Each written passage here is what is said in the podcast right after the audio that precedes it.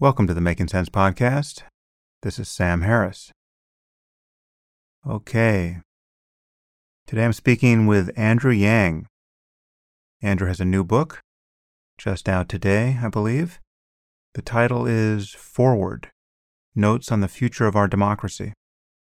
And he also has a new political party, the Forward Party. And in today's podcast, we cover all of the relevant experiences and issues that led him to write the book and found the party. We cover the obvious brokenness of our political system, the importance of things like open primaries and ranked choice voting as a means of reforming it. We talk about his experience running for the presidency and for the job of mayor in New York City. Very different experiences. And um, we cover many other interesting issues here, politically and socially. Anyway, it's always great to speak with Andrew, and I hope you enjoy the conversation as much as I did. And now I bring you Andrew Yang.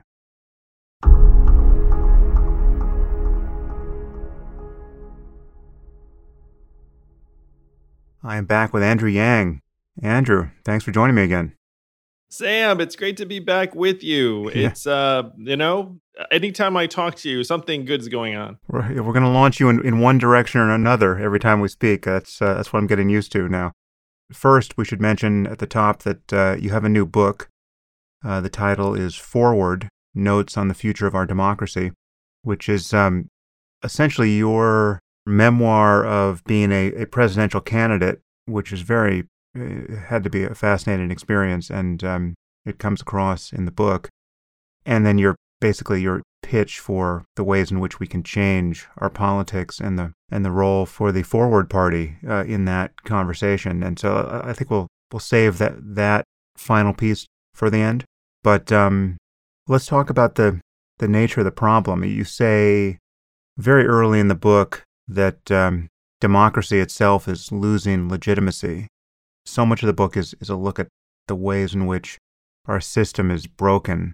And this brokenness relates to politics, it relates to the media, it relates to a fundamental distrust in institutions that is now spreading to catastrophic effect. And it also relates to the issue that really launched your presidential run, which is the is a growing concern around inequality. You know, you know, wealth inequality, in particular, as as you wanted to address by UBI, but also with respect to education and healthcare and other variables. So, I, I think there's really three problems we could talk about before we start getting into solutions: politics, you know, two-party politics, the media, and inequality in general. And I thought we could just kind of track through them and get your view on them as a candidate, maybe in both as you know in your presidential run, and uh, I'd be interested to hear how the run for mayor of New York was a different experience. So let, us start with politics. What was it like to run for president, and and what was it like? Uh, let's take it from the the beginning. I know we've talked about this a little bit, but I mean, your book is is so interesting on this point. What was it like to do this when no one knew who you were. I mean, that and for the longest time that was the case. And so, I mean, at the outset, it seems like a completely quixotic enterprise to declare your candidacy for the presidency, and you know the reactions of friends and people uh, who would support you uh, out of out of some prior relationship without any expectation that you could possibly get anywhere. Yeah, take us back to that to the beginning. Sure, I, I, do tell some fun stories in the book about how I'd go to my son's birthday party and another dad would say, Oh, what do you do? And then I didn't want to say I'm running for president because I would have seemed crazy. right. So I, I, would say, ah, I'm in policy or I'm an author. And then uh, my evasiveness would often not work. And then I'd wind up saying, I'm actually running for president now. And then we'd have a 30 minute conversation about that. And at the end of it, they would not sign up to volunteer for my campaign, they'd be like, "Oh, that's really interesting. Good luck with that." So you you can imagine why I wouldn't really want to have that conversation over and over again. Yeah. And during that time, I'm so grateful to you, Sam, because you and I sat down for a conversation like this one, and your podcast really launched my campaign in multiple ways. One, the people who listened decided to take an interest in my campaign and, and supported and donated, uh, which I was incredibly grateful for. But then this Iowan who was organizing something called a Wingding was a huge fan of yours and decided to invite me to Iowa to speak in 2018 on the basis of our conversation. Mm. So you were a better friend to me than a lot of others, despite the fact that at that point we were uh, still just you know getting to know each other. And you said something to another journalist that I really appreciated. You said, "Well, you know, I don't know Andrew that well, but he seems like a fairly normal fellow who just decided to ruin his life by running for president. and I heard that. I was like, oh, I'm so glad that came through. but the, er- the early months of the campaign were like that, where uh, I had a vision for what the campaign could be. And uh, that vision slowly started to grow thanks to people like you and the people who worked on my campaign. Yeah, this this is one of the, the points you make in the book, which um, was a, a genuine surprise for me. I mean, it, it, shouldn't have been. I've, I've certainly noticed this process. I mean, it, it was it was all on the surface, but until you pointed it out, I was someone who, along with I think most people, assumed that there is a kind of egocentricity and narcissism and just a search for ego gratification that is informing many presidential runs. And I mean, that, that may be the case in, in certain candidates, but what you make clear, again, which really should not have been surprising, but you, you make it so vividly clear in discussing uh, the experience of Marianne Williamson and uh, Joe Sestak, that the process for most people, unless you, you already happen to be a front runner for some reason or another, the process is just ego annihilating. Uh, maybe you can, you, yeah, you, really you talk is. about that. Yeah, you show up. My first trip to New Hampshire, there were literally two people there waiting for me. Maybe one, and one person just happened to be there and, and politely pretended they were there for me. And that was an entire day. Uh, I went to a rally in Iowa Labor Day in 2018 that drew 12 people, maybe, mm-hmm. and none of them were there for me either. Uh, and these were everyday occurrences. And keep in mind at this point, uh, though I was a very, very anonymous presidential candidate, you know, I'd still done some things in my life. you know, like I'm still like a person who like values his time and you know has a family and stuff. So you you would do things all the time that weren't positively reinforcing, and the the media, uh, as I write in the book, is a huge part of this dynamic where the media will completely sideline you if you're not one of the major candidates. And when they do mention you, they will mock you. it mm-hmm. really mm-hmm. is the way it goes, as happened with uh, many other candidates and happened to me to some measure. Uh, and so when you talk about the problems I outline in the book, the media gauntlet was such a huge part of running for president. And I'm now convinced that that's core to our problems. Like it's core to why we can't seem to make any real progress. If memory serves, you weren't mocked so much. I mean, when I think about the mocking part, I, I do think about Marianne Williamson, who, as you point out, in her own life, you know, had a you know a very successful career. Lots of people loved her. She made a lot of money. She had a very big platform.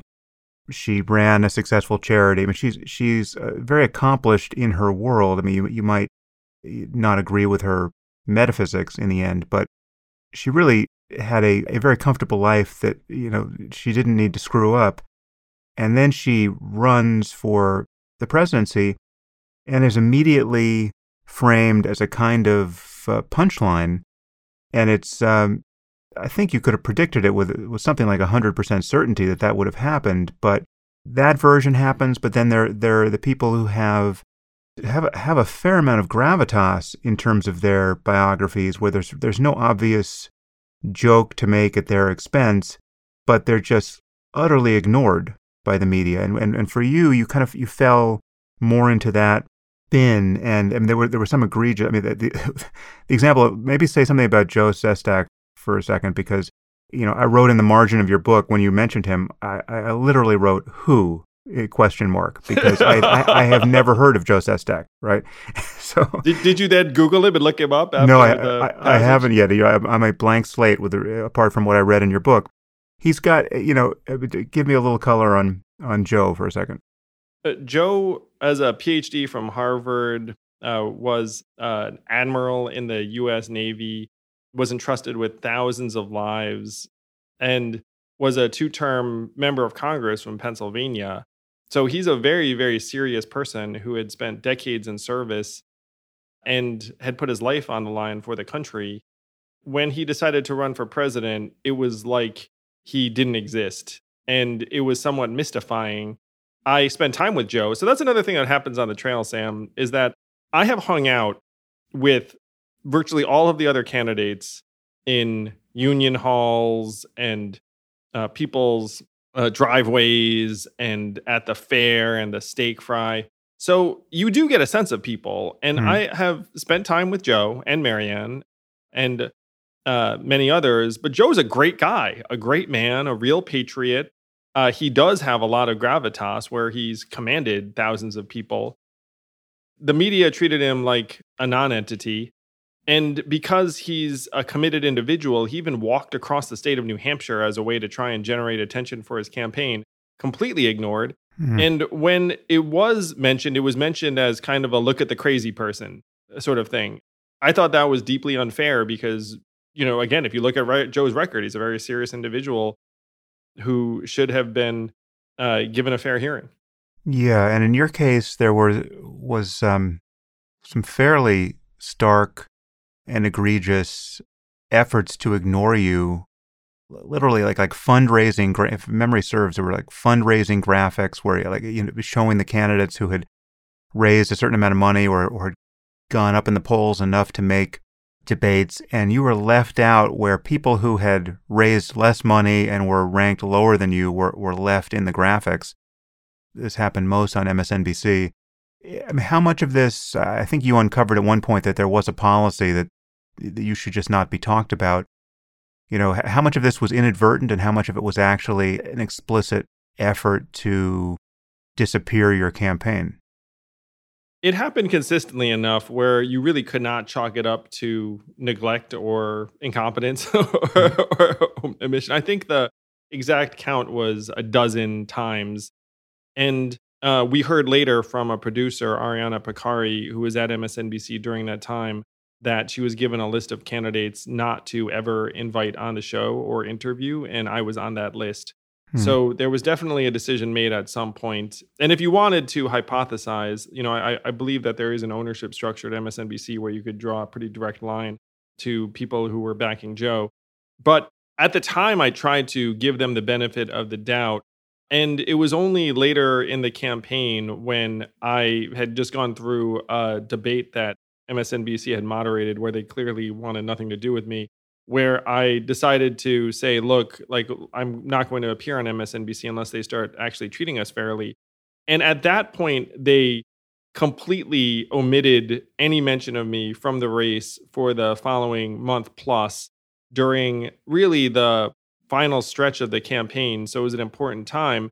It, it was most stark when I actually made the seventh debate stage, which was a very significant piece of news. I was the last non white candidate to make the debate stage. And MSNBC decided not to mention that, even though that was uh, mainstream news for just about everybody. Hmm.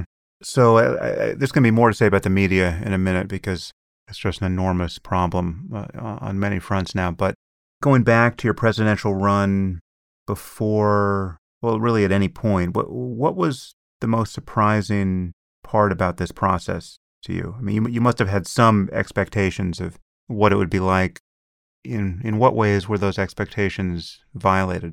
It was around my treatment by certain types of institutions where I kind of imagined that maybe some people would be excited to have a conversation about the automation of jobs and technology and AI and some people might even be interested in or excited by by my being the first Asian American man to run for president as a Democrat. Like some people who really love to talk about the 1sts mm-hmm. in various categories. And neither of those things was true. it, it, turns right. out that that that what I think of as journalistic organizations of fact did not seem to care about the decimation of millions of manufacturing jobs and the ongoing automation uh, and dehumanization of the economy. And it, what it made me realize, Sam, and made me more grateful to thinkers like you, is that there's a particular discourse and language in media. There's a particular discourse and language in politics. And they aren't the discussion of fact in the way that you'd hope and I, I thought they were going in. Hmm. And so my relative success and performance ended up being based upon all of these behaviors and adaptations that I adopted in order to try and compete. But it, it, was very discouraging to me that it, it, seemed like when I was talking about economic facts and figures, it was like I was speaking uh, a foreign language. Yeah, so yeah, that's that's something that you go through in the book as well. I mean, just the hacks you found for a system that really didn't care to hear from you on substantive issues, but w- could be exploited by a, a dance video uh, or a workout video. What did you begin to think, and I guess what do you think now about this system by which we pick our leaders? Right? I mean, it's just I mean, we're, we're going to get into the, the political reforms you you recommend, but w- I mean, it's just it had to be bizarre to see that the way to get traction, I mean, the, the, the classic moment of this from years past, which uh, has been much remarked upon, but like the, the moment where you know, Hillary Clinton's campaign was transformed when she shed a tear in a diner over whatever it was. You know, it's like the, the fact that the attention of the media can be swung by, I guess, the human interest component of a story without any substance. And it really can't be swung by substance, it seems. Yes, it, I characterize it as a reality TV show at one point during the debates. But there are narratives and characters that the media in particular is interested in enhancing and elevating. And that's really the crux of the coverage. In my case, my leaning into humor or physical activities or, mm. or, or whatever it was uh, ended up being positive in terms of our coverage and the energy. But Ezra Klein said something about how we're collapsing systemic issues into personalized narratives. And I, I think that's like a reasonable characterization of, of a lot of the political coverage.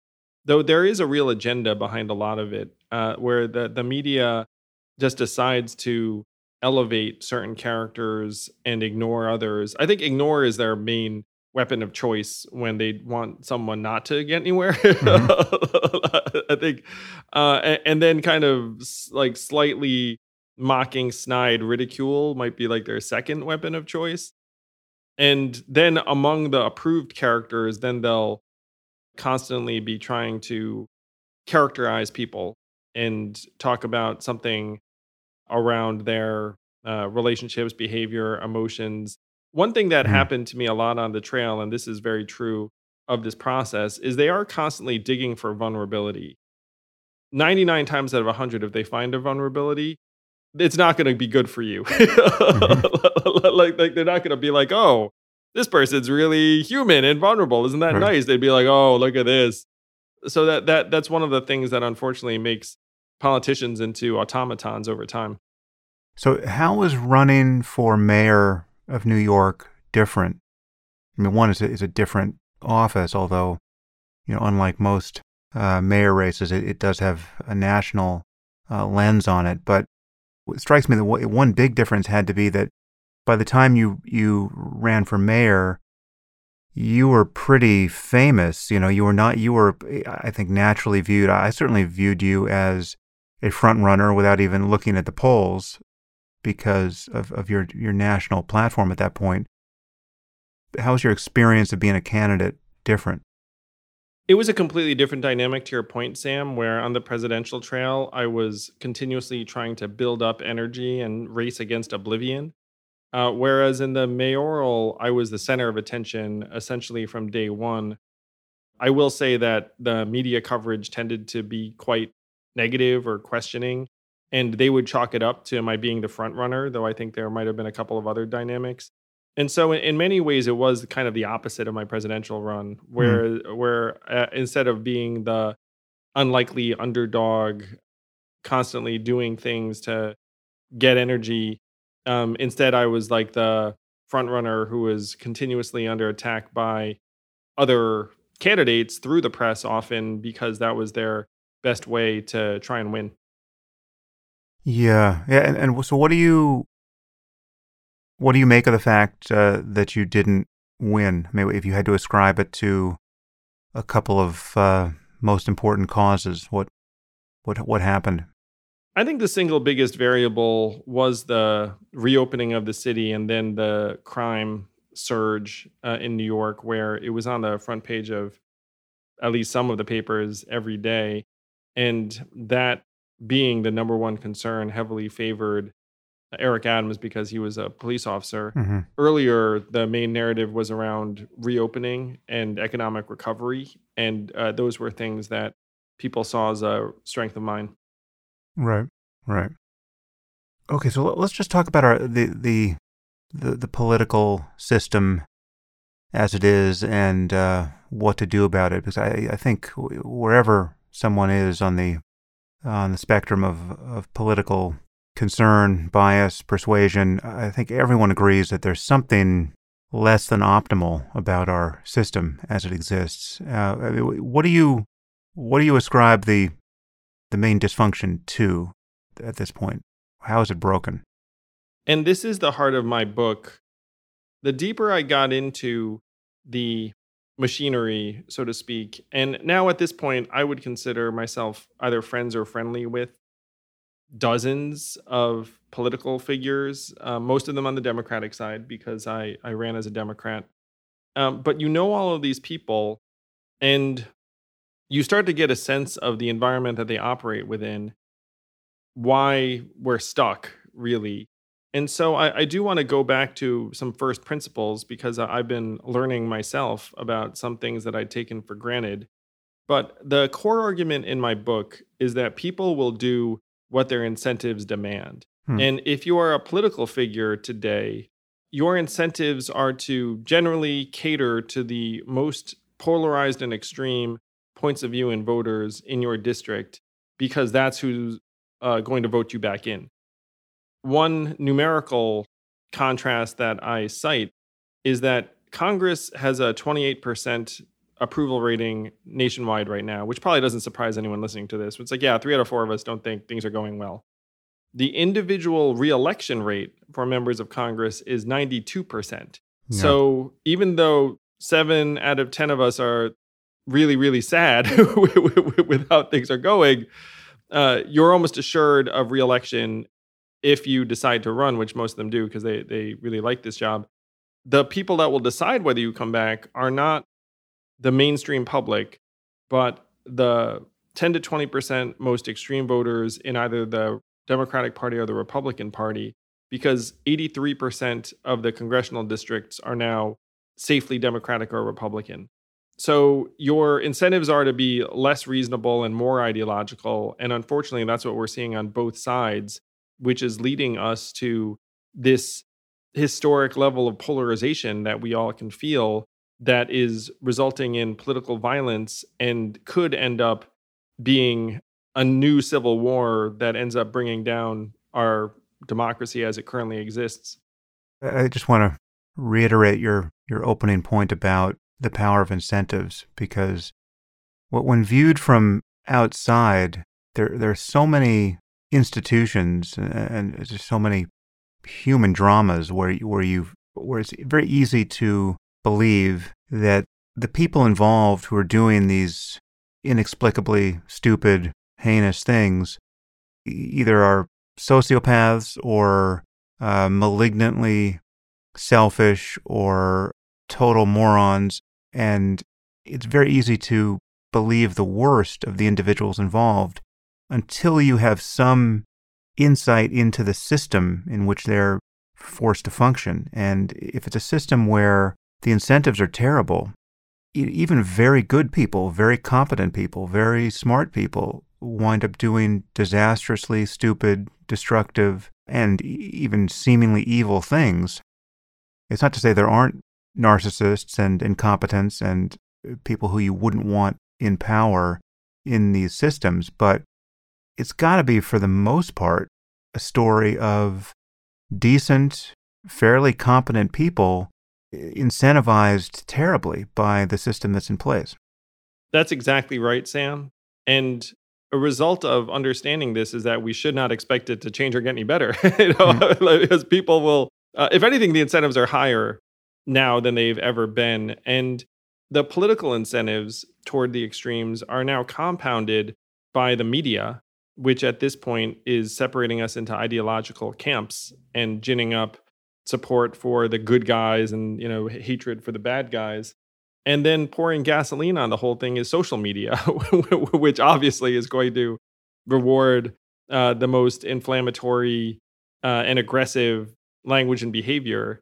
So we're being set up. We're mm-hmm. being set up to turn on each other to eventually end up disintegrating in terms of the society we, we currently regard as you know like a normal safe environment. And that's what i concluded from my journey into this which is that these people are not bad people. Some of them are not great people but like for the most part they're they're reasonable people mm. responding to perverse incentives. And so then the great project becomes how can you in real life improve their incentives? And i do want to give a shout out to you and this is like something that is a major theme of the book is that it, to me you represent the antidote in many ways sam. It's like what are the you know media incentives for you? I mean you're just like a highly reasoned individual like you don't have the same um, you know i don't think your producer is uh, giving you a list of people not to talk to or anything like that. Mm-hmm. you know there, there's like a search right now. People are groping for trusted perspectives and voices more and more and i, I just want to thank you personally for being uh, such a, a huge figure uh, for people who are looking for wisdom and truth, really.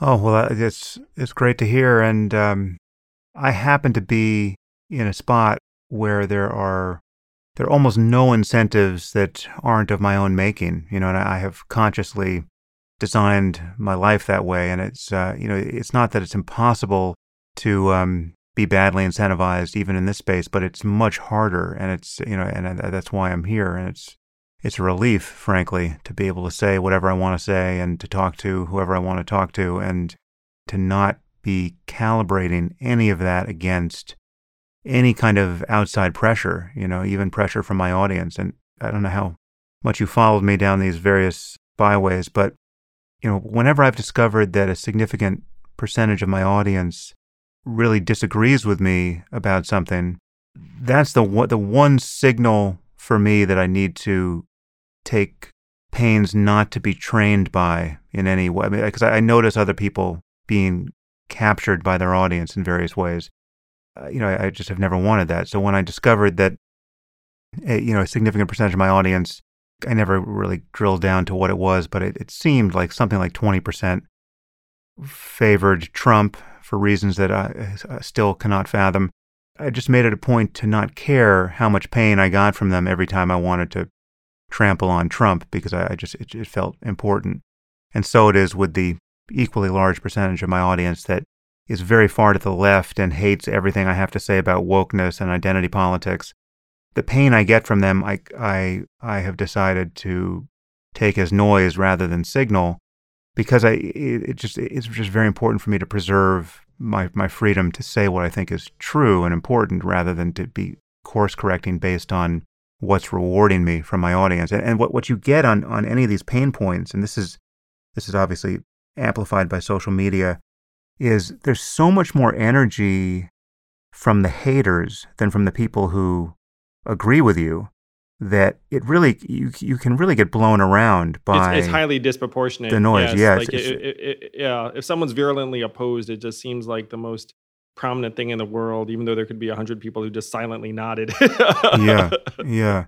So we're living in the system where it's something less than 10% of any population can really steer the conversation on a polarizing issue because they just have so much more energy. I mean, so this, we've got these various activist groups on the left, and we've got you know all the noise that comes out of Trumpistan and you know the most extreme voices uh, over there, you do get the sense that on many points you have a lot of reasonable people that have been cowed into silence and therefore aren't influencing the conversation and and, and it's just and the media doesn't seem to care except i mean the, the media just they just keep amp- amplifying the extremes well, again, that's where their incentives are. I mean, they've figured out that their ratings will be higher and their ad revenue will be higher if they cater to a particular point of view and then reinforce it. Yeah. Uh, there was an anecdote about a cable TV producer who said, Look, our people don't even regard us as news, they regard us as comfort. Which then will justify all sorts of things that you might do journalistically if you're like, hey, it turns out we're not uh, even reporting the news here you know, and, and the fact that you have to take such great pains, I mean, you're acutely aware of the kind of pressures that some of these media figures and organizations would be under. But in their case, they don't have to, you know, self regulate to that extent. Just be like, oh, what? Like, my people like this. Let me give them more of that. And then you'll be thanked for it and paid more for it. Yeah.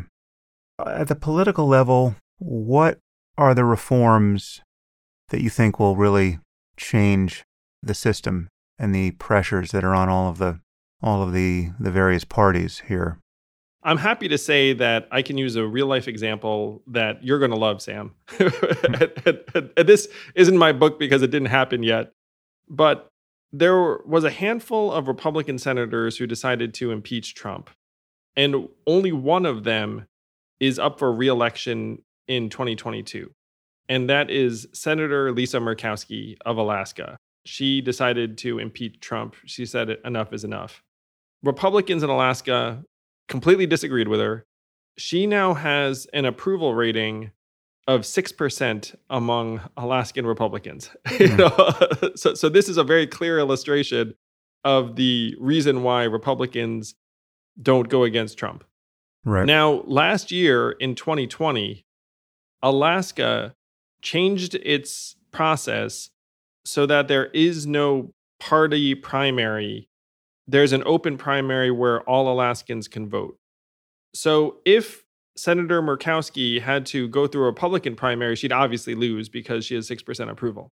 But in an open primary, she actually has a chance to win because many Alaskans regard her as very reasonable and like her and voted for her uh, last time. And so this is a systems change that has dramatically shifted her ability to exercise her independent judgment.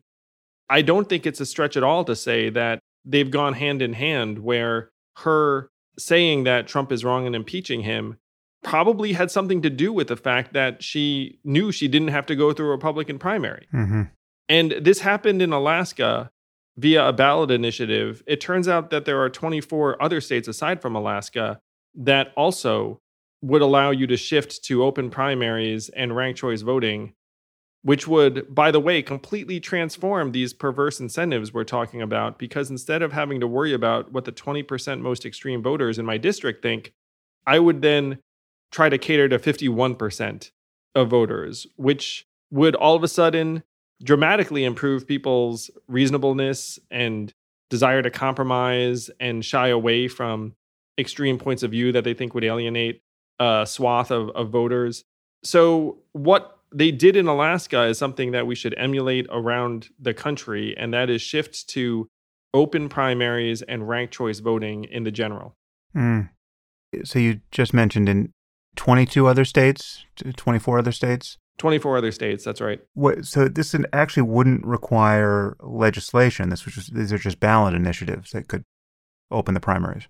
Yeah, imagine this if you're listening to this, where you see our society and polit- um, politics descending into madness, essentially, and we can fix it if enough of us get together and pass ballot initiatives to release them from their perverse incentives. There's nothing in the Constitution about any of these party primaries. There's actually nothing in the Constitution about political parties, period, mm-hmm. because mm-hmm. the founders hated political parties they would be very, very shocked and horrified at this dysfunctional duopoly that we have been riding into the ground over this last number uh, of years. And so it's completely up to the states how to conduct their primaries. And half of the states enable you to change it via ballot initiative. I know we spoke about it last time, but I think we should probably remind people what ranked choice voting is and, and why it changes the game. What is it, and where does it exist? I mean, uh, and uh, because it did exist in your uh, mayoral run uh, in New York. I don't know how long it's been a part of uh, local New York politics, but where is it and, and, and what is it? Ranked choice voting is a superior voting system that enables different points of view to emerge. And one thing I, I do want to say, Sam, is that New York City did use ranked choice voting in the mayoral primary, but it was still a closed party primary. Mm-hmm. only Democrats voted. So that's better, uh, but still not ideal. Um, where if you are Republican or independent, you should also have gotten to vote, especially in this case, because that primary does essentially determine who's going to win uh, in the general, as is the case in a lot of races. Right. So the way ranked choice voting works is that you can show up and you can rank between one and five candidates. So if you just like one candidate, just vote for that candidate, walk out. Uh, but if you like multiple candidates, then you can vote for up to five. And the winner is determined by whoever gets over 50% of first place votes. So if you were to have, let's say, 10 candidates, 10 candidates in a race, you count all the first place votes, no one has 50%, which is very likely if you had 10 candidates then what you do is you look at the last place candidate and you say, okay, who did these people vote for second? And then you reallocate those voters' votes to their next choice. Mm-hmm. And you repeat this process until someone has over 50%. So, in this way, you would end up one, getting rid of the spoiler effect because now you can't get yelled at saying, like, oh, you're going to waste your vote on the person who's not going to win. It's like, well, I can vote for the minor party candidate first and just have uh, it go to a major party candidate second, because then if my person doesn't win, then my vote will still just flow to the next person. So it gets rid of the spoiler effect. It enables new parties and points of view to emerge. It discourages negative campaigning because if I trash you, then we both end up looking bad. And then the third candidate will probably do relatively better. Mm. It can encourage different coalitions because let's say I'm a contender and doing well, and there's a minor candidate who has a little bit of support. Maybe I'll take their signature issue with their blessing and say, hey, like if you liked that candidate, maybe you can like me too. So this process would dramatically improve the representation and incentives and also enable political dynamism because you can't get bludgeoned over the head saying, can't waste your vote. You're going to screw it up for someone else. All of a sudden, you can express your point of view more fully. And I do want to use another real life example. If ranked choice voting had been used in the Republican Party primary during Trump's nomination, he probably doesn't win because mm. there were a lot of people that did not like Trump during that process, but he was getting, let's call it 38, 40% of the vote. And then the other candidates were splitting the other 60%. But if you'd had ranked choice voting, you might have found that not over 50% of people really liked Trump because it seemed to be kind of an all or nothing uh, affection where he's concerned. Yeah. But one other thing to say about open primaries is that um, I think it's true to say that there are more independents than there are Democrats or Republicans, right, at this point, and they're excluded from primaries. That's right nationally. And I have a feeling your listeners reflect this, Sam. I just have that feeling. mm-hmm. But right now, independents are the most numerous political group in the country, about 44%. And then Democrats and Republicans are generally somewhere in the mid to high 20s. Now, if you're an independent, you often feel forced to vote for one or the other. And I'm going to suggest that that's what we should change. That we have to stop being bludgeoned with the fact that here are your two choices. You haven't you you can't waste your vote, so don't vote for anyone else. If you had something like ranked choice voting and open primaries, then you could vote for whoever you wanted, and you would see different perspectives start to emerge that could legitimately challenge the duopoly because the duopoly is failing us on multiple fronts. I mean, one is because of the polarization and the fact that now we're being pitted against each other. But there's also no need for them to really perform because you know that they, they don't have any viable competition. Yeah, I, you know, I was going to save discussion of the Forward Party platform until the end, but it occurs to me that we can bring it in here because I, I want to talk about inequality, and we can just get to that when you talk about that part of the platform. So let's just jump now to uh, the Forward Party and what, what, how you view it as a um, a possible movement here that can just ram through some of these totally sane changes. What's what's the plan? What's the aspiration? And, and what's the platform?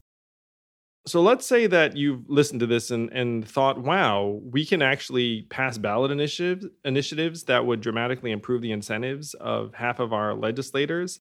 Let's go do that, which is certainly what I thought when I realized that it was possible. And in the other states, it's still possible too. You would just need conscientious legislators to pass it at state houses, which I'm going to suggest is kind of a higher bar in in some of these places. So the ballot initiative process in each state it's highly variable in cost. It's less expensive in a place like North Dakota than it would be in California, as mm-hmm. you can imagine. But the resources necessary to get all the signatures and promote and advertise, then try and get 50.1% of people in that state to approve it. No, it's significant. I mean, you're looking at a real popular movement, and these are in red and blue states. And so I thought to myself, how can we most effectively galvanize people around these ballot initiatives and this vision? And realize that it should be from outside the duopoly, which would probably make perfect sense to people. And one of the defining phrases of my campaign was it's not left or right, it's forward.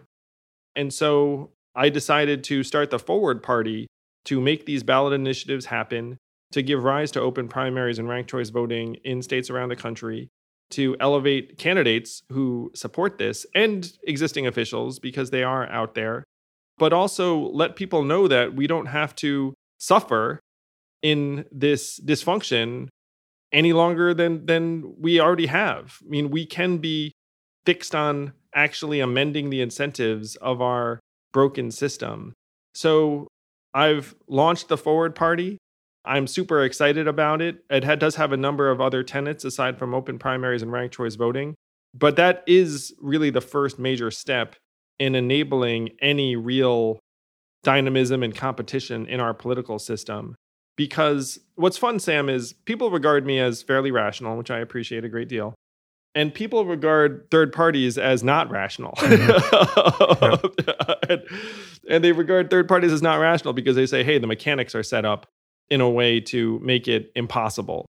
And they have been on the money for the last number of years, but there is now this possibility for change as demonstrated by what's happened in Alaska and there's also this growing appetite for a real shift in our politics where the number of Americans that are now for a third party is at a record high. Uh, the last measure I saw was 62%. So think about that. If you arrived in a marketplace and there was a duopoly and 62% of people wanted something new, you'd, you'd want to offer it. So that is the forward party. That is our opportunity to actually move the country in a better direction.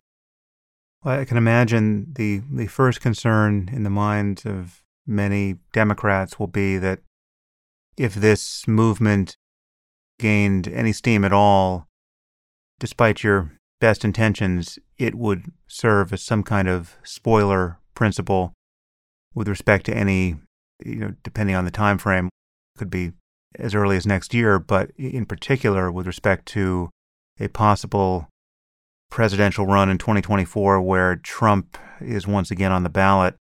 What do you say to the possibility of this is the absolute wrong time to be considering a third party? If your overriding concern politically is to never see Trump in office again. Some really fascinating articles came out over this past week or so, Sam, uh, that talk about the danger that Trumpism presents, which I agree with. And it talks about the weakness in our system where you can have one of two major parties that is overrun by bad leadership, and then all of the incentives are to stay in line. and in a way that's kind of a weak and vulnerable system you know it, mm-hmm. it had it had a fairly big opportunity for someone like trump just to run roughshod over one of the two major parties the goal for all of us should be to make the system itself more resilient from authoritarianism and the best way to do that would be to adopt a more vibrant multi-party system as quickly as possible and if you are a democrat and you see this one approach could be, oh, we must defeat Trump. And, you know, I, I totally get it. But another approach would be, oh, we should make this system more resilient from any anyone that comes along, including Trump. But maybe it's not just Trump. And to me, that should be where our energies are directed. And that's a challenge that we should be taking on as quickly as possible is to try and make the system genuinely more resilient and representative and multipolar. If you look at other countries around the world, the UK has five parties, Sweden has eight parties, Netherlands has 18 parties. And if you have eight parties and then one of them gets overrun by bad leadership, that's a problem, but it's not like an existential problem. Mm. you know what I mean? Whereas if you have two major parties, then it, it, can be an existential problem. And unfortunately, we may be faced with that quite soon. So uh, let's talk more about the platform you propose and uh, the, in particular, the human-centered capitalism side of things and, and the economics, because um, you know your uh, support for UBI falls squarely here.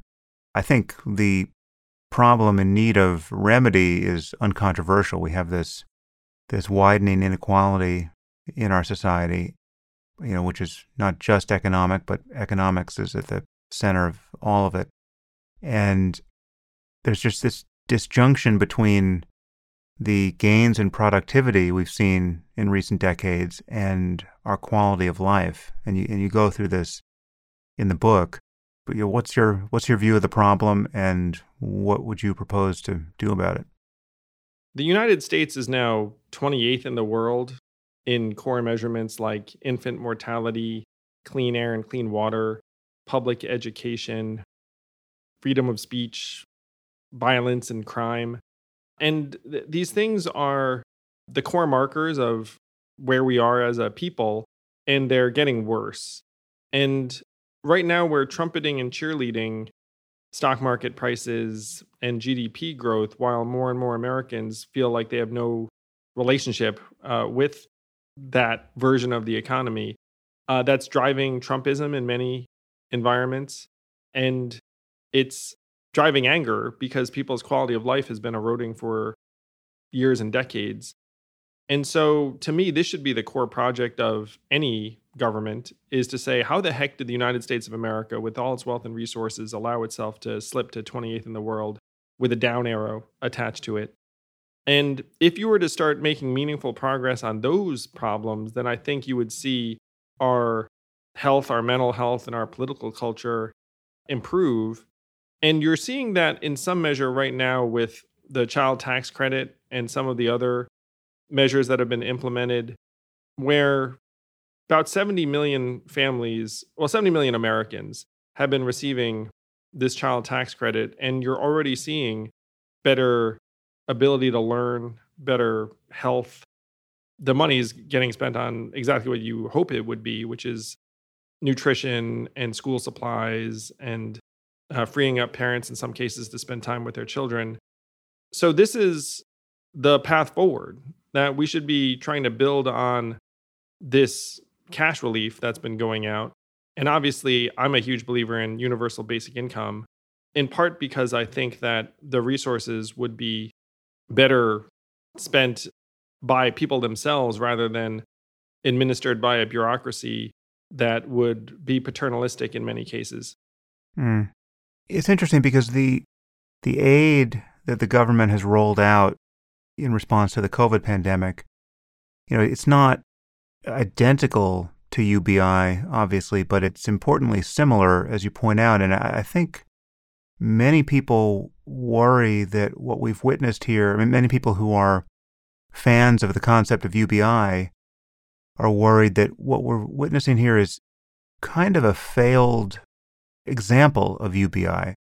or a um, at least showing some of the possible downsides of UBI, and, and I'm I'm interested to know what what are the differences that would make the difference here because I think we have something like 10 million unfilled jobs at this point, and you you hear that the restaurant industry and and other similar industries can't find all the workers they need to function. And so there's a, picture of people getting just enough money from the government at this point where they can decide, you know, I, I don't want that job uh, anymore, and I'm and I, I, don't actually have to take it. And I, I you know, I, wonder whether there's just uh, you know if there's just a further argument here for improving wages and other you know other variables, but it's not a patently obvious picture of success when you look at the knock on effects to the rest of the economy. Well, Sam, I, think we should distinguish between the, the child tax credit, which is having in- extraordinarily positive results, according to, let's say, 448 economists who just signed a letter saying we should keep this going forever because mm-hmm. of so many of the positive outcomes, and the enhanced unemployment and other programs that have almost certainly had a an impact on what you're describing in terms of the labor market and unfilled jobs. The problem is that in the latter category, we are attaching this money to your being unemployed. Right. where, where, where, and I know young people who are on this right now, and they're receiving, uh, let's call it five, six hundred dollars a week um, on the condition that they are not employed. Yeah. And, yeah. and so if you're in that position, I've talked to 25 year olds in this boat, they're looking at me being like, Hey, like, obviously I'm just going to like hang out until, until this thing runs out. Right. And, and you look at them and be like, yeah, that's a rational behavior. The, but the, the problem really is, and again, it's being tied to not working. Yeah. If that money were, uh, let's say, a little bit lower than 500, you know, I think in some cases uh, it's a little higher than you would be administering university so if they were getting my plan of a thousand bucks a month and by the way they could keep it on top of whatever they earned if they decided to take a job part-time full-time whatever i think you'd see different behaviors than here's money but you only get it if you don't work hmm. what about um, some concerns around the possible inflationary effect of this kind of support. I, I know Larry Summers has been out there worrying quite um, volubly about inflation in response to uh, how much money is being pumped into the system, and I, I don't know if he's tied it directly to a conception of UBI proper, but I could imagine he would be worried about the same effect. How does that stack up as a concern or a, a reason why not to implement UBI? Right now, from what I've seen, the majority of the inflation has been because our supply chain is messed up. And so if you can't get stuff, then the stuff you do get, you end up mm-hmm. increasing mm. the prices of uh, in in various ways. The vast majority of the money that's gotten pumped into the economy has not been to individuals and families. I think about 17% of the CARES Act went into human beings' hands, and uh, you know, 83% went into various institutions. So to the extent we're seeing inflation right now, uh, it's it's being driven by disruptions uh, in the economy. Uh, from what from what I've seen, I'm someone who is very responsive to data. So if you were to do something and you were to see various effects, then you know you you might want to calibrate. But I don't think it's because people have so much money to spend that they're driving up prices. It's that there's just mm. not enough stuff to go around, and so the stuff that is out there uh, goes up in price. Yeah, I mean, there's there's this that other piece you just flagged, which is how incompetently all of this aid was administered. There certainly was an argument for certain institutions being receiving money rather than than individuals, but you know the bad incentives and just the incompetent execution. I mean, all the the, the people who most needed money couldn't get it in many cases. I remember, you know, one of the selling points of UBI from your point of view is that one thing the government is good at is just cutting checks. But the truth is, we don't even seem to be that good at cutting checks at the moment. I mean, we just uh, we we don't have a digitally native, truly agile way to just ha- get Yeah, people we're- money, to, you know, tomorrow morning when when we need to. we're using the IRS, Mm-hmm. which has its ups and downs in terms of a distribution pipe. And and I said in the book how I talked to Ben Bernanke, um, and he suggested that we give everyone a Fed account, and then we could just put the money in your account if we decided it was a good idea.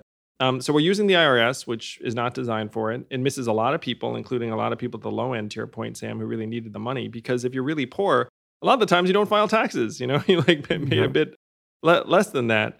And so it's a real failure of the government on a couple of fronts. And the failure is even worse when you look at some of the tailored programs. And I've been very angry about this rental assistance program that the government put something like $67 billion into.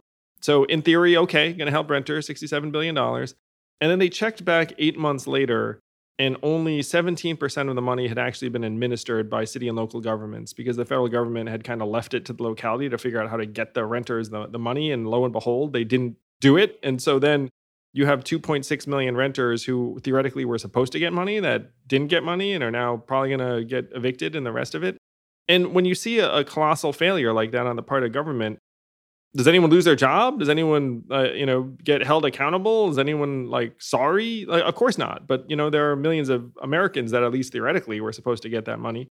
So uh, it's one reason why I, I am a, a huge fan of something like a UBI because we're still exceptionally good at sending money relative to the other things that we claim to to want to do for people in a way, the more you can simplify things for government, the, the, the, the, the happier we'll be and the better the results will be.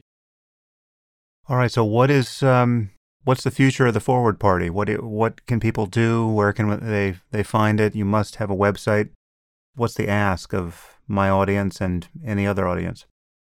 Well, first, if you do want to dig into my experiences in terms of the system's dysfunction and why we need to mend and amend our political system, please do check out the book for the argument for the Forward Party. It's called Forward.